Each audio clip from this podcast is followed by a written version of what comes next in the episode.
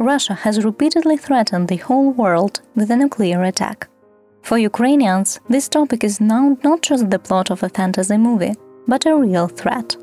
Nobody knows whether such an option is possible, but before that, some of us were pretty sure there would be no full scale invasion. My name is Catherine Litvinchova. You're listening to UA, the Day That We Survived podcast. This season's production is supported by the Embassy of the Czech Republic in Ukraine.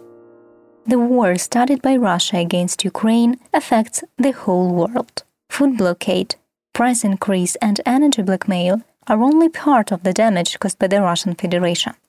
We try to tell the stories of people who impress with their resilience. You can support our efforts as an independent media and a podcast platform on Patreon via the link in the description. In this episode, we want to tell how Ukraine reacts to the nuclear threat. We must say that the Ukrainians have already created dozens of memes and jokes about a nuclear explosion. For example, as separate Telegram channel members agreed to get on Shekhavitsa Mount in Kiev and organize an orgy in the case of a nuclear attack, like if there is nothing left to lose. But jokes aside, the topic is real. It looks like society was divided in two categories those trying to make some preparations and those who think it will not make any difference. Ola lives in Kiev. She packed a separate nuclear backpack, although she would never want to use it. I've been collecting it myself. I've taken into account the bits of advice from the social media experts. Surprisingly, they're mostly TikTok tips. And in general, they are very simple and illustrative and very clear. I started by looking for potassium iodide in the pharmacies around my house. I didn't find it right away, just somewhere in the third pharmacy. But I bought it. It was about 250 hryvnias. And from that, I started my work on filling this backpack. First, I saw that I have some things I might need in the event of the nuclear threat. For example, raincoats, from which you can make an improvised protective suit. For them, I bought reinforced tape so that in case of danger, I could pack it tightly and ruin the sleeves, where the neck is, to make such a costume. I also had rubber gloves. I put them inside as well.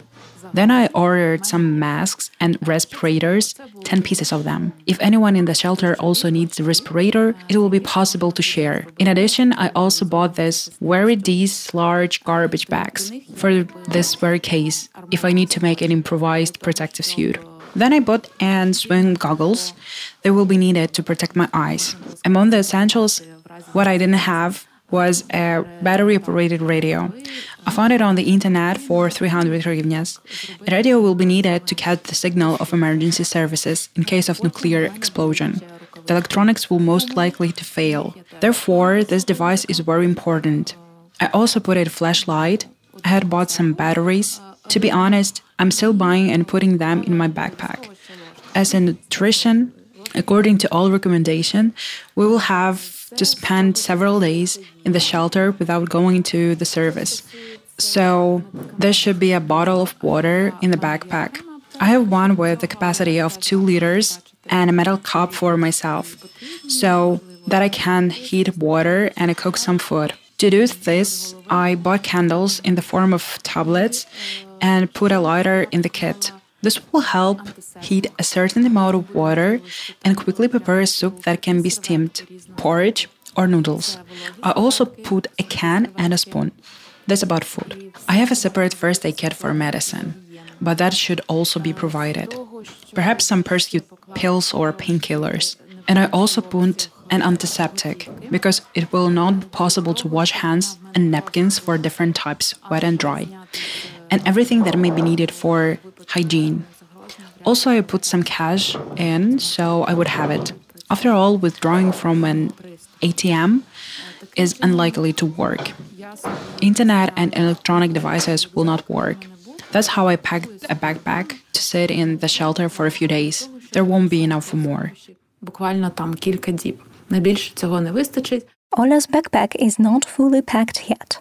But can you ever say that you are ready for a nuclear attack? I can say that the more you look at the recommendation for collecting such suitcase, the more anxiety areas that you do not have everything you need. It turns into some kind of addiction or a game where you want to add something more. And this backpack t- turns into two different backpacks. So I'm trying to stop myself from going completely crazy. I reassured myself that this was enough for me. Everything will be fine, and all this is to make me feel more at peace. Of course, I should also prepare a change of clothes, which I can take with me. A dosimeter that would measure the level of radiation may still be needed. I don't have it, but I'm thinking of ordering one. One helpful tip maps, printed out. Perhaps they will be needed so that later, when it is possible to go to the surface and move somewhere, I will know where to go. For those who do not know the way well, I must say that I hadn't prepared anything for February 24th, but I have collected the th first things I came across, and it seems to me that the presence of such a backpack still calms me down. At least there is a plan of action, and there is an option that I will follow it. There are people much better prepared, but I think that even with this kit, I can handle any threats. I hope I won't need it, and I will take this backpack and go camping soon. And remember these strange times we live in right now. Recommendations regarding the contents of the nuclear backpack are spread in the various social networks, using multiple arguments about what will be needed during the attack.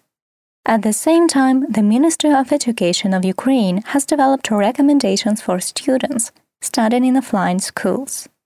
By the way, if you want to know more about how the schooling process under war is organized in Ukraine, you can listen to our previous episodes. There you can find the stories from two school principals, one from the occupied village in Kherson region and the other one from Mariupol. Or listen to teachers and parents about Ukraine's current schooling situation.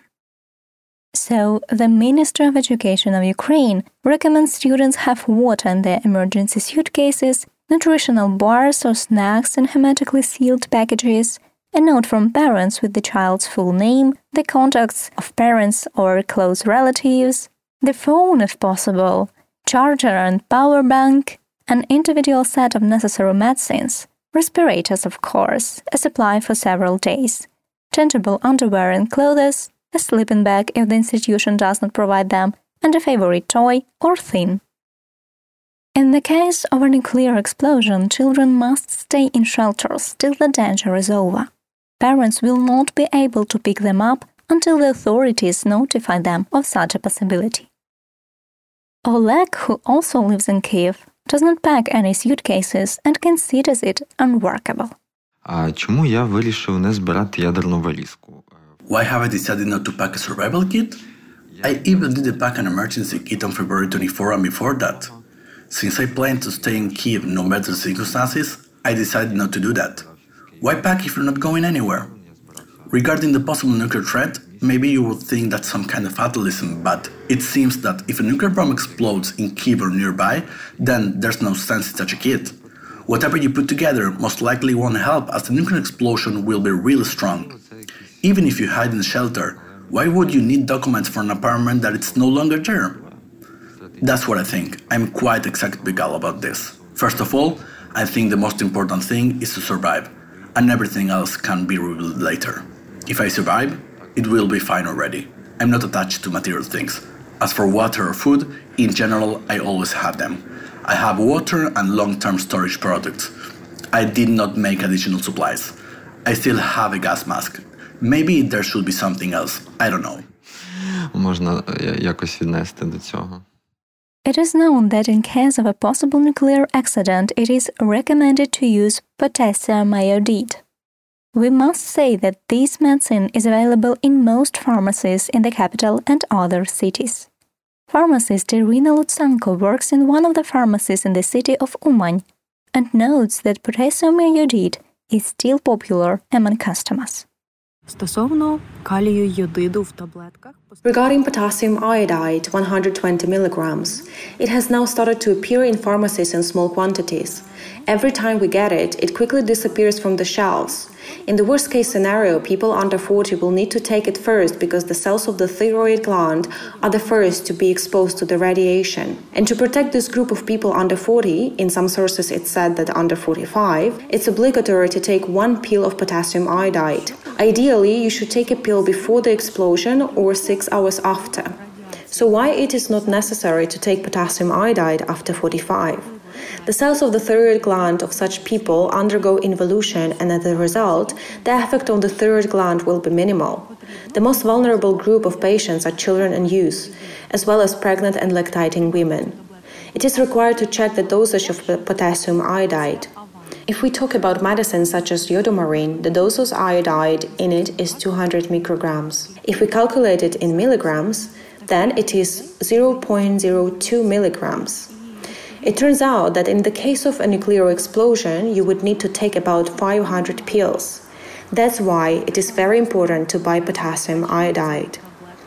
Many healthcare and governmental institutions are already provided with these pills. So, in case of such unpleasant events, well, we still hope that it will not happen. I think people will be provided with medicine for free. But as you know, better safe than sorry. We used to find people building bunkers and preparing for the end of the world a little weird. But we may find ourselves in a situation where every Ukrainian now dream of their own bomb shelter. After years and years of neighborliness, what Russia really can do is surprise us with new ways of killing Ukrainian people. However, we, Ukrainians, continue to live and fight. What about you? Catherine Litvinchova was with you. Stay safe and listen to Ukrainians. This second season of UA The Day That We Survived podcast is implemented with the support of the Embassy of Czech Republic in Ukraine.